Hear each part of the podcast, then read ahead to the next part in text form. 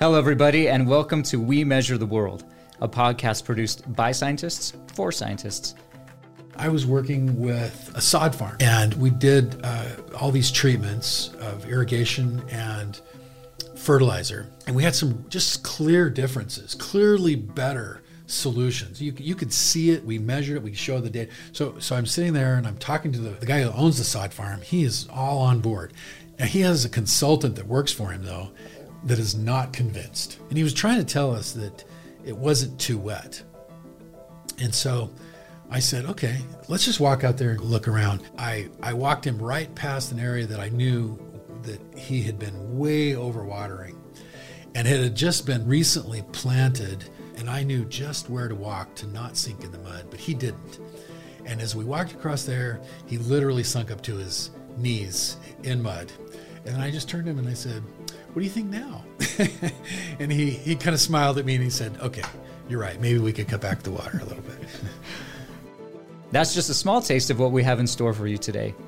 We Measure the World explores interesting environmental research trends, solutions to research issues, and tools to better understand the entire soil plant atmosphere continuum. Stay current on applied environmental research, measurement methods, and more. Thanks for joining us. Today's guest is Dr. Brian Hopkins, a professor in the Plant and Wildlife Sciences Department at Brigham Young University. Dr. Hopkins received his PhD in agronomy at Kansas State University, is a professional soil scientist certified by the Soil Science Society of America, and has received numerous awards for his contributions to the field of agronomy and soil science. He is internationally recognized as an expert in plant nutrition and soil fertility in urban and agricultural systems. His research is focused on nutrient, soil, and water science as they impact society and the environment. He has authored over 100 peer reviewed publications, as well as hundreds of extension and research reports. Today, he's here to talk to us about his turfgrass research. I started a landscape company when I was about 20 years old, and, and I made some mistakes and decided I needed to take some classes, and I really fell in love with soil science, and I ended up getting a PhD in uh, soil science, if you can believe that. I have worked uh, in the industry uh, as in both private industry uh, and then in, in, academia. A lot of professors start in academia and then go into private industry. I actually went the other way. I started in private industry and went into academia because, frankly, I really love research. I, I love discovery. I do work in row crops as well as turf grass, and more and more spending time in the turf grass world looking at ways to improve the environment. Um, I'm pretty passionate about those kinds of things. I, I think it's really important to have plants in the environment. Uh, some people's solutions to some of the environmental problems that we have in the world are to get rid of the plants, which is ridiculous. Um, we need plants. Plants help provide oxygen and they sequester carbon into the soils, and they do so many things for us, including mental health in the urban environment. Uh, there's a, a, list of about two dozen things that I included in a recent publication of reasons why we should have plants. So the problem is, is that doesn't come without cost uh, in terms of in, uh, both financial as well as environmental. And so our research is really focused on being able to have plants, but how do we do that without these negative impacts? There's there's nutrient pollution issues in the world in terms of both water and air pollution, and there's also problems with water, especially here in the western United States. Uh, we've got serious droughts, and we've got to learn how to do this more efficiently. I think we'll come back to that that idea or the topic of droughts and and mega droughts and other things uh, later on in our discussion here. So, can you introduce us then to this specific turfgrass project that's going on at BYU? How did that all get started? I started using meter equipment, which at that time was Decagon. Uh, many decades ago, in some of my potato research. A few years ago, though, we started this turfgrass project, where we established this research um, with these new Teros 21 sensors. And, um, and, and at first, it was more or less a demonstration just, just to see how it would work in a turfgrass system. I'll be honest with you, at the time, I thought I was pretty good irrigator. Um, I thought I'm really good at this. I teach it for goodness sakes. And what I discovered using the sensors is that I was not a good uh, irrigator and that we were wasting a lot of water, which wastes nutrients and it, it can even move pesticides out of the system. And so uh, it allowed us to start fine tuning our irrigation. And, and then that, once we kind of worked through some just initial demonstration, it, it actually it ended up uh, moving into several research projects where we're looking at um, how, how best to irrigate turf grass, um, how that interacts with nutrients, and what that means in terms of uh, drought response. So with this project, you, you talked about uh, Teros 21 sensors, which measure water potential. Are there any other measurements that you're that you're taking in these, or that you're focusing on in these projects? We are looking at uh, a lot of measurements, uh, probably a couple dozen measurements on each project. Um, everything from looking at various measures of soil moisture. Uh, we'll take gravimetric uh, measurements in terms of water content, as well as we're using some sensors uh, for water content. Um, we've, we've actually discovered that the combination of the water potential sensors with the water content sensors actually gives us some really valuable information that is extremely helpful in terms of making those irrigation decisions. Uh, we're also looking at a, a, lot of biological measurements, you know, in terms of, for example, normalized difference vegetative index, NDVI. Um, we're, we're looking at uh, canopy temperatures, what the effect is in term, on growth in terms of shoot root growth, root depth, uh, those types of things. Mm-hmm.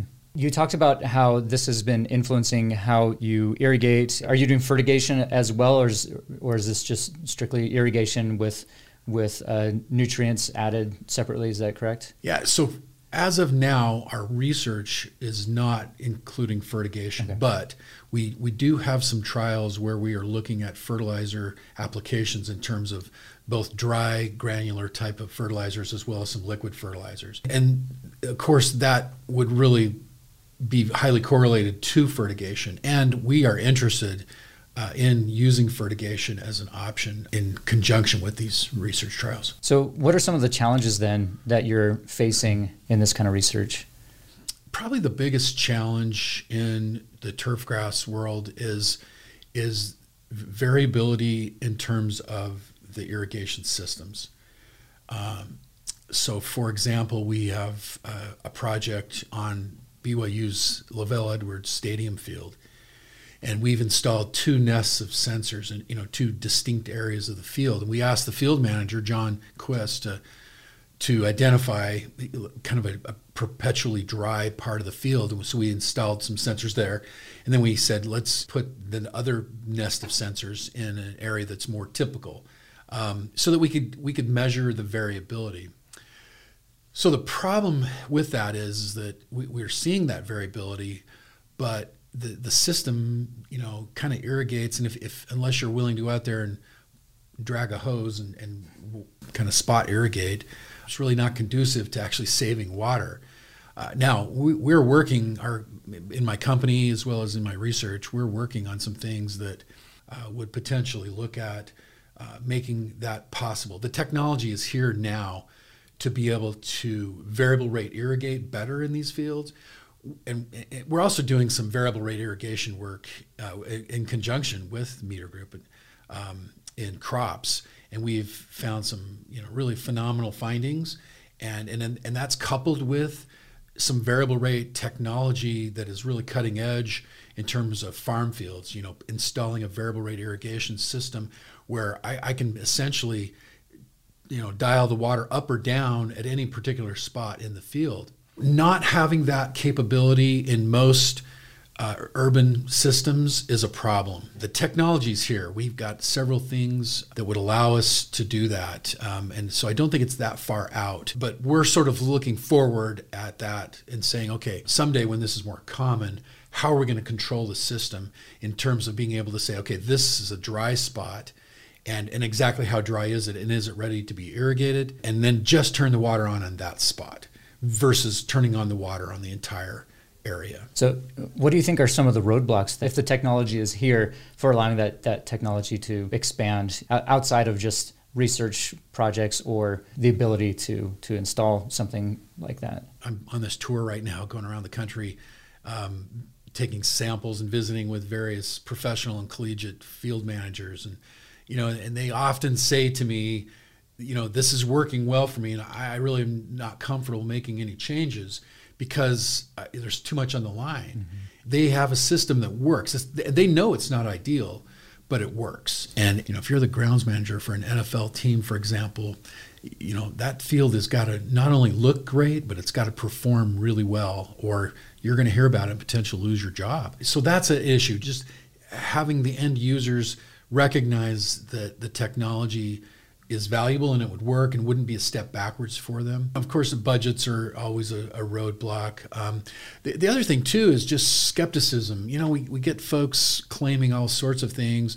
Um, and, and, I'm skeptical too when I hear about new technology. You know, we end up doing the research, and I'd say 99% of the the stuff that we test, it doesn't deliver exactly what's promised. And so there's a healthy level of skepticism out there. And that's the case with this type of technology too. It's like, well, does it really work? So my job as a researcher is to figure that out and to measure the effects and, and to be able to then, you know, teach the folks that, hey, this, this is a system that works but then it takes some adoption time to get where it's going to actually make a difference and people are going to use that technology. In what you've seen with your with your research and then going and visiting these other places um, are some of these issues mainly dealing with with overwatering or underwatering or is there any pattern that you're seeing in what they're doing and, and what they could improve upon? Yeah everybody overwaters.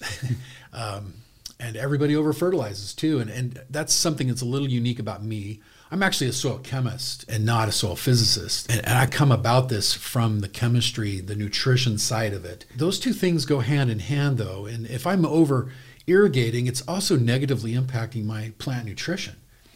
And, and so that's of interest to me. And, and we end up, again, we end up uh, leaching nutrients into the groundwater, or they end up running off into surface water, or they end up in the atmosphere. Uh, in the case of nitrogen, for example, and all those are pollutants. We don't we don't want that. And, and plus, we're just being wasteful. It, you know, it takes natural resources to create these fertilizers, and of course, water is is valuable and increasingly scarce. So we've got to figure out ways to do it more efficiently. So our data shows, and not not just my data, but other scientists' data shows that the average homeowner puts on two to three times more water than what they need. My experience in sports turf is that it's probably even higher than that. And similar in golf. I, I think that there typically are three to four times too much water. How then does does overwatering or over fertilizing affect the the turf grass itself? Over fertilizing and overwatering can have a negative effect. A lot of times we can get away with it, uh, and we'll have you know green grass and we think everything's okay. Our data though shows that the longevity of the grass declines. Um, you get shallower roots which then requires more water. If i'm saturated the roots need oxygen and they just won't grow deep in the saturated soil. They tend to stay in the top uh, two or three inches where it, they can get a little bit of oxygen from the atmosphere um, so that's that's a problem. It just feeds back into itself as that grass plant is trying to survive, and it just stays shallow. So it might be green, but then when it gets really hot, it's very susceptible. It's more likely to have some flashes of dormancy that occur in, in an area. You know, we see it all the time in the middle of summer. You'll get a brown patch that develops. Uh, the grass isn't dead; it's just slid into dormancy, and it's usually because I've got really shallow roots because of overwatering.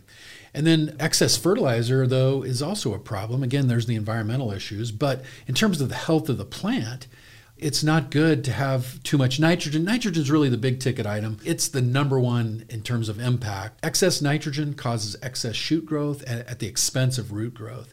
It also can result in more diseases. Uh, I can get more damage from insects. And of course, deficiencies are a problem, but most of the time I'm not running into deficiencies. Usually it's not a, a lack of fertilization, it's over fertilization. Uh, phosphorus would be another example. It's a macronutrient like nitrogen, and the average uh, sports turf manager, the average homeowner, has over applied phosphorus to the point where it can actually become toxic. Uh, we can uh, we can create phosphorus induced micronutrient deficiencies, and so one of the things we focus on is is doing soil testing, uh, making sure that I'm applying the right amount of nutrients, uh, but in the case, especially nitrogen, if I'm not doing the water right, it actually makes doing the, the fertilization a real problem. How then does that affect the performance of the turf itself? For the average lawn that's you know not subject to a lot of traffic, like my front lawn, for example, it's mostly an aesthetics thing. Of course, I can have some other performance issues, in, you know, in terms of it not looking well or it can become more compacted and those kinds of things. That's probably one of the bigger problems with overwatering. Uh, also, a higher incidence of disease. In terms of performance of a, of a surface that requires, you know, very excellent footing and having a really tight knit surface, like in football, it is one of my specialties. Uh, it's one of the most demanding because I have to have a surface that players can just turn on and cut and without uh, without uh, having an injury to them mm-hmm. and without slipping. Um, and it's it's got to perform well. So by having shallow roots, uh, it, that grass is more likely to tear out. It's more likely to cause injuries to these athletes. We get a lot of injuries every year in in the sports turf world because of the surface. It's important to to water right and fertilize right so that I, I get a nice tight surface. I have a lot of plants per square foot and also good rooting depth and uh, knitted together so that it's stable. Are there any particular varieties of grasses that, that perform better, for instance, in a football field versus a golf course? And these are more than likely different varieties than you'd see maybe in your lawns uh, as, as, a homeowner? Let me back up and talk about species 1st mm-hmm. Um, so that's a really interesting thing. Number one, a species of grass in the world is Kentucky bluegrass, which is a cool season grass. Um, number one warm season grass in the southern uh, United States and other warm regions of the world is uh, Bermuda grass. So there's a huge difference between these two because of climate change. Uh, it's getting warmer. My thermometer over the last few years shows that in you know like in Provo, Utah, where I'm where I live, the climate's getting warmer and it's more and more difficult to grow Kentucky bluegrass. And it takes more water to grow Kentucky mm. bluegrass. And so we're actually looking in Provo at Bermuda grass.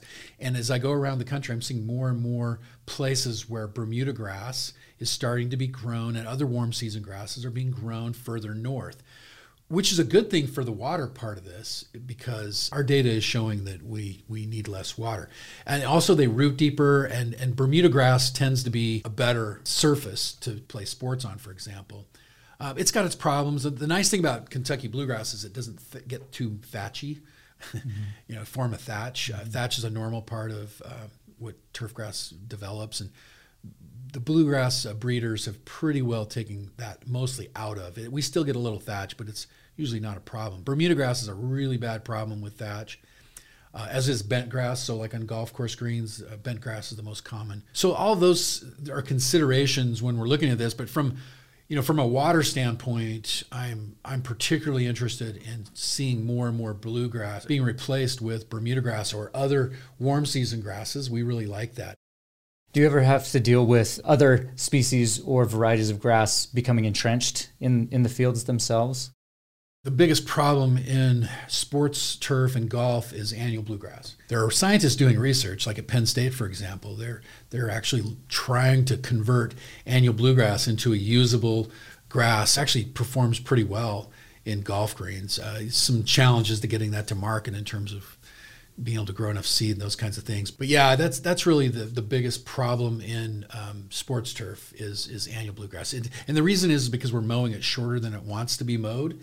And annual bluegrass is opportunistic, and so it just mm. becomes a problem. If you watch uh, any kind of sports, you'll see these little patches of yellow out there, and that's annual mm-hmm. bluegrass. Mm. In my yard, there's all kinds of grasses that will find their way in there. Crabgrass w- would be an example, or quackgrass, or even other like sometimes we'll get bent grass, you know, even though that's a desirable species on a golf green, I don't want bent grass in my yard. They become weeds, basically. Coming back to your research, um, what are some of the the results that you're seeing, and what are the next steps that you're hoping to implement? My research partner, Dr. Neil Hansen, he's more of a soil physicist, so he has his kind of research goals. We have a long list of, of things that we'd like to do. I could summarize them in saying that um, using a combination of the, the water potential sensors with water content sensors help me better determine when I need to irrigate. Uh, it, it, allows me to let a little bit of oxygen enter the root zone before I turn that irrigation system back on, which is make, going to make it a healthier grass where we're trying to go with this is getting to a point um, and i'm going to steal a analogy from colin campbell he talks about using a thermostat you know so 100 years ago you know, how did you control the temperature in your house? I mean, everybody intuitively knows if it's cold or warm, and you know, so back then when you're heating with your fireplace or a coal furnace, you know, you just you feel a little cold, you go throw a little more on. But how much, you know, how much you put on, you know, how much coal do you put in the in the stove, and, and it wasn't really very sophisticated. So long story short, you know, we we've developed these sophisticated systems with a thermostat and it and it knows it's smart. It just says, "Hey, it's now cold, and I'm going to turn myself on and heat heat the room up a little bit." And then if I personally feel like, you know, I, I just would like to be a little bit warmer, I can go bump it up a degree. And, and have, so I still have control over the system. We are kind of today where we were 100 years ago with interior heating. Mm-hmm. Today in the turf grass world, we're pretty archaic. You know, we don't have that sophisticated of a system. Now we do have, you know, sensors um, available, but nobody's really using them. Not very many. I mean, some are, but the average uh, the average manager of turf grass is not using that type of a system. Most of us have an automated sprinkler system, and most of the time it's uh, it's set on a timer. But that's not good, uh, you know. And now we're getting smart controllers now, though that that we've done a bunch of research on in cooperation with Utah State, um, showing that you are pretty effective. If so, if it's cooler or if it got a little rain, it'll delay turning on the system. So that's becoming pretty commonplace. But what's lacking is is putting the sensor in because those systems are kind of guessing based on what you know the weather is, and and and frankly, unless you have a weather station connected up to your system right at your place it's looking at the average. Well, at my house, it might rain at my office and not rain at my home. And so putting a sensor in the soil, or maybe even a couple of nests of sensors in the soil, would help inform the system when to turn on or not. So, so that's really where we want to go. And then the step after that is even more calibrated to do the variable rate irrigation, is being able to sense uh, dry spots in the landscape and just turn on the water in those places. If we did all that, we could easily use about a third of the water that we're currently using in the urban landscape. Mm-hmm. What are some, I guess, more practical applications for the layperson? Is it just simply, you know, not watering as much or watering at certain times of the day? Do we all need to move to xeriscaping and, and that sort of thing? Yeah, I kind of hate xeriscaping. um, uh, I love plants. I don't want to live in a concrete jungle. Uh, I, I go to places that, that uh, I travel a lot and I see places that don't have many plants in an urban landscape, and it's it's very ugly and it's hot plants help cool the environment and there's a hundred reasons why we want to have plants in the environment. I teach turf grass science. I'm the turf guy at byu and yet i have less grass than anybody in my neighborhood. Uh, because grass is actually a bit of a water hog. It's shallow rooted it takes more water. So i have just kind of a minimum amount of grass. In fact this last summer i took out the parking strips that had grass in them in front of my house. Um, th- those are really narrow strips like four feet wide you know, about a third of the water ends up on the sidewalk and running down the gutter. Um, it's just incredibly wasteful and it's not a usable space. So I took that out and I put in what I would call, instead of xeriscaping, I put in a water-wise landscape. I selected plants that were uh, that were pretty drought tolerant, and um, I put in a drip irrigation system, and I'm using about 10% of the water uh, that I was using before. And, and, it's beautiful. It's a gorgeous, I've had tons of compliments on how awesome it looks. Um, so doing those kinds of things makes sense. There are resources out there to help kind of cut back. So let's have plants in the landscape, but let's cut back maybe on the turf grass. I think it's really important, and usually it's pretty cheap. In a lot of communities, are providing rebates um, to put in irrigation controllers that are smart controllers. I think that's really wise. That that right there, and, and just stop irrigating every day. that's one of the things. It, it, that even if I'm growing on a sand, a pure sand, um, I'm probably not wanting to irrigate every day. Uh, I need to allow that to dry down a little bit. In some places, I could go every five days, but I run into commonly uh, people are irrigating every day. Whoever set the irrigation system up set it up to irrigate every day. Sometimes they're irrigating four or five times a day. It's ridiculous.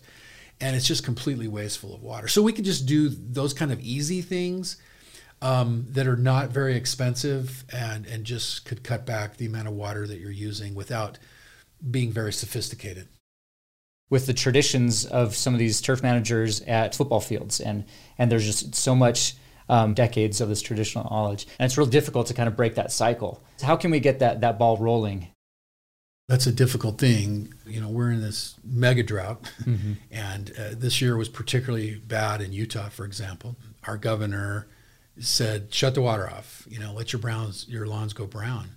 And I don't agree. I, you know, I think that's not the answer because then it's going to be very expensive for me to go out there and reestablish my lawn, and it creates opportunities for weeds to take over.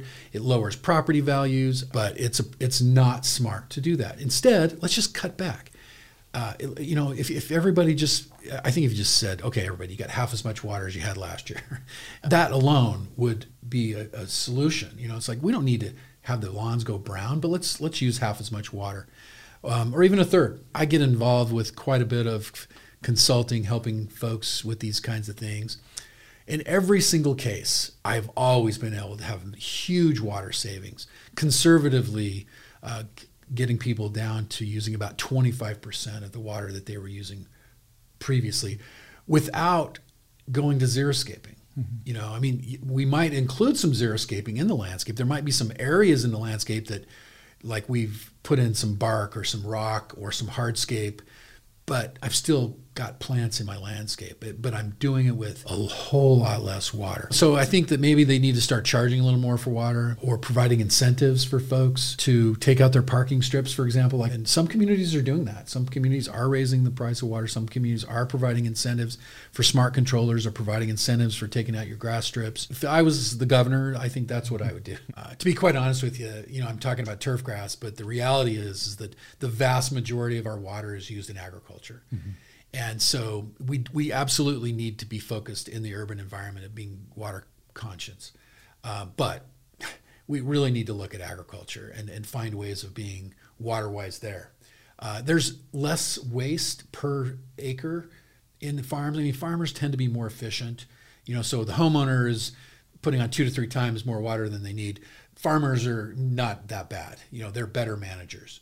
Um, but there's still room for improvement in our experience. And in fact, some of our research with Meter Group, uh, we've seen some massive savings. Uh, we've got one research project where the grower is just ecstatic with uh, i mean not only did he save water but he actually made more money he has a better crop and he had less costs and so he was really thrilled with that so there's there are ways of doing it but it's a package deal we got to look at ag and the urban environment.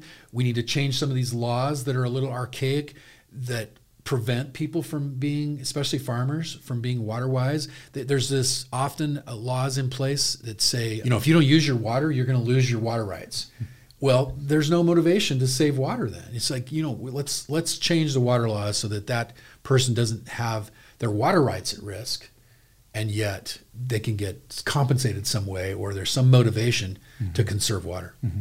I had some questions about the conversation between um, a lot of places switching to artificial sports turf from from the natural uh, grasses. Are there things that turf managers can do to to improve the quality of of the turf in the face of this growing artificial turf market?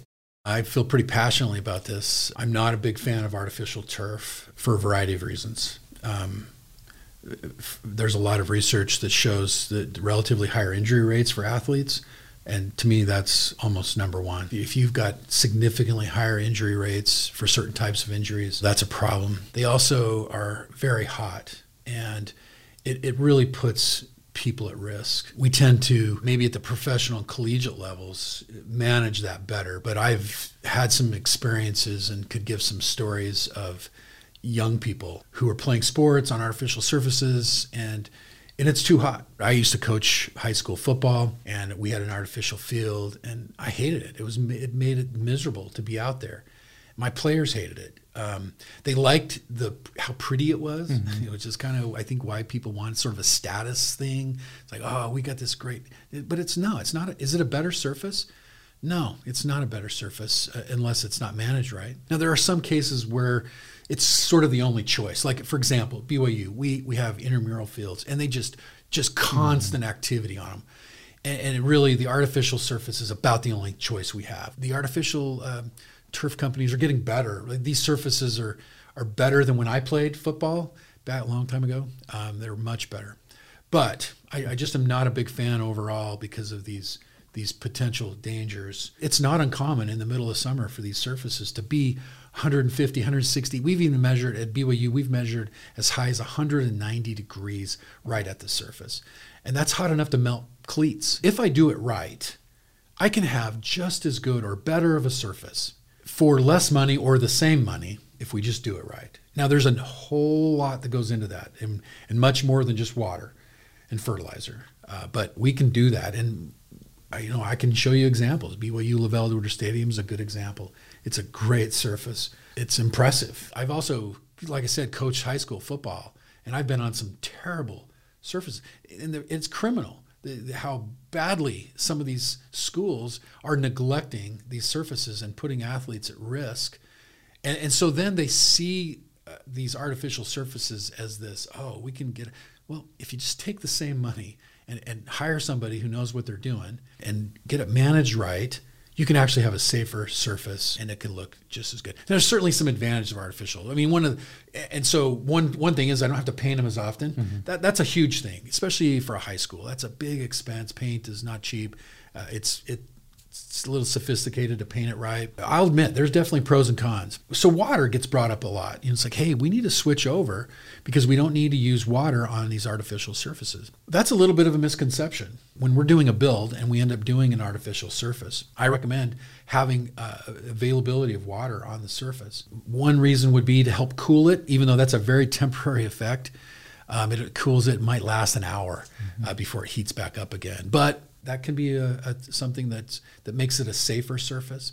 The other thing too, though, is that the soil is great at decomposing things. You know, it, has got all these microbes, and and they're great at taking all these nasties and decomposing them. And the artificial surfaces aren't good at that. Mm-hmm. So blood, vomit, sweat, spit, skin, all those things that end up on those surfaces, uh, those are a danger they represent a danger to participants and they need to be washed down. Technically, you would definitely use less water on an artificial surface, depending on how much play it gets. But on average, you're going to lose use less water. But in my argument, it shouldn't be zero water because of the reasons I've cited. Mm-hmm. Yeah, I was thinking artificial surfaces might also contribute to uh, heat island effect. We talked earlier about urban environments and trying to incorporate more plants to kind of mitigate that effect. I would assume that bringing in a artificial surface would then exacerbate instead of resolving the issue. You're exactly right. It, it, does, and and in fact, it's even measurable. Um, and there's been some several studies that show, uh, you know, we, we talk about conserving water, but but we're also interested in conserving energy too, right? And that heat island effect ends up costing us energy. Mm-hmm. And so I think that it's smart to have plants in the landscape to help us conserve energy and have less of a heat island effect mm-hmm. in the urban environment. LaVell Edwards Stadium, there BYU, has beautiful natural turf, but I know that the the baseball field didn't it just recently switch over to artificial turf? If I remember right, weren't they able to put some heating elements underneath the field, and they wanted to be able to plow the field easier so that they can play these early spring? And would there have been a different solution than to mitigate some of these concerns with a, a natural surface? Professional soccer they don't even they don't even want to talk about artificial. Baseball is is kind of in that way. 32 teams you only have three professional teams that have artificial surfaces. We have data actually shows that it, it's a different game. The ball bounces differently. Mm-hmm. like with football it's a little bit of a different game but with with a, a, sport like baseball, it's it's really very much a different game. Soccer too, it's it's a different game, and so in some ways, to me, that's that's not a good thing when you get home team advantage, etc. Um, if you give me the same budget, I can get you on that field just as early as you can get on that field. We can do heating systems in artificial. We can do them in natural grass. There are several fields that have. Uh, uh, heating systems. Green Bay Packers, Chicago Bears, for example, have heating systems. Real Salt Lake uh, in Utah, or closer to where I'm at, has a heating system that improves soil conditions. We can use grow blankets. Um, there's a number of things that we can do. I really kind of question the wisdom of getting out there on that surface when it's really cold. Mm. Um, now, if you get a warm day in February, great, go out there and, and we can have that surface playable, a natural grass surface. It, it can be not muddy, it can be playable. Uh, the surface won't be hard if we put a heating system in it even if it froze the five days prior. Uh, so we can do all that. We, we don't have to go artificial to, to be able to have a playable field. So I, I really reject that argument. I don't think, again, you give me the same budget, I'll give you the same or better field. I question a coach that is going to try to get out there and play when it's really cold. You're more you're more likely to get injuries. It's not smart. You need to go play indoors. Um, now, if you, again, if you get a really warm day, I can get you out there and you can play on a natural grass surface in February in Provo, Utah. You know, but because uh, because like you said, you you know you get snow. You, mm-hmm. It doesn't matter whether it's artificial or whether it's natural. You still got to plow it off. Mm-hmm. I, and I can do that in either case. We do it all the time in both, and so that's that's not an issue. The, the really kind of the hardness of the soil. Um, and we play. We even play on dormant surfaces. Mm-hmm. Like for example, this last week I was at the uh, Philadelphia Eagles, and um, you know, so Philadelphia is fairly far north and kind of a traditionally cool season area, but they actually have Bermuda grass. I, I talked about mm-hmm. that earlier. Um, they actually allow that Bermuda grass to go dormant, and they still play on it, and they they don't see any drawback in terms of, of that. If I can get a Bermuda grass uh, surface, even if it's dormant, I'm just going to still have great playability. You talked earlier about painting fields. Are there special paints that are used? And then are there any effects on the grass itself? We do use special paints. We use these biological paints that are specifically for uh, this. They're they're generally not toxic. I mean, they they don't have zero toxicity, mm-hmm. but you don't go out there and go buy you know some paint from the hardware store because mm-hmm. that'll kill your grass. Mm-hmm. But uh, use these biological paints. Um, but they do have negative effects uh, by covering the leaf. It essentially shuts down uh, photosynthesis mm. or slows it way down anyway.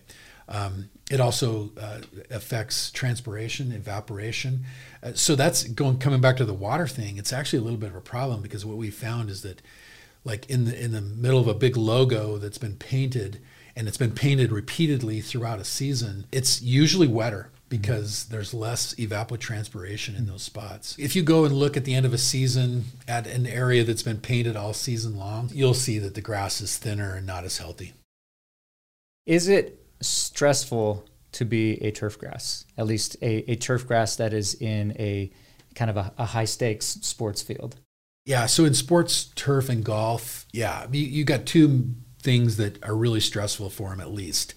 Uh, number one is that they're mowed shorter than they want to be mowed. In golf, we do it to increase ball roll. We want ball speed, right? And so that's um, on golf greens and tees, tee boxes. You're you're mowed shorter than you would normally be mowed. By doing that, by mowing it short, I am increasing the weed pressure. I'm also increasing the disease pressure.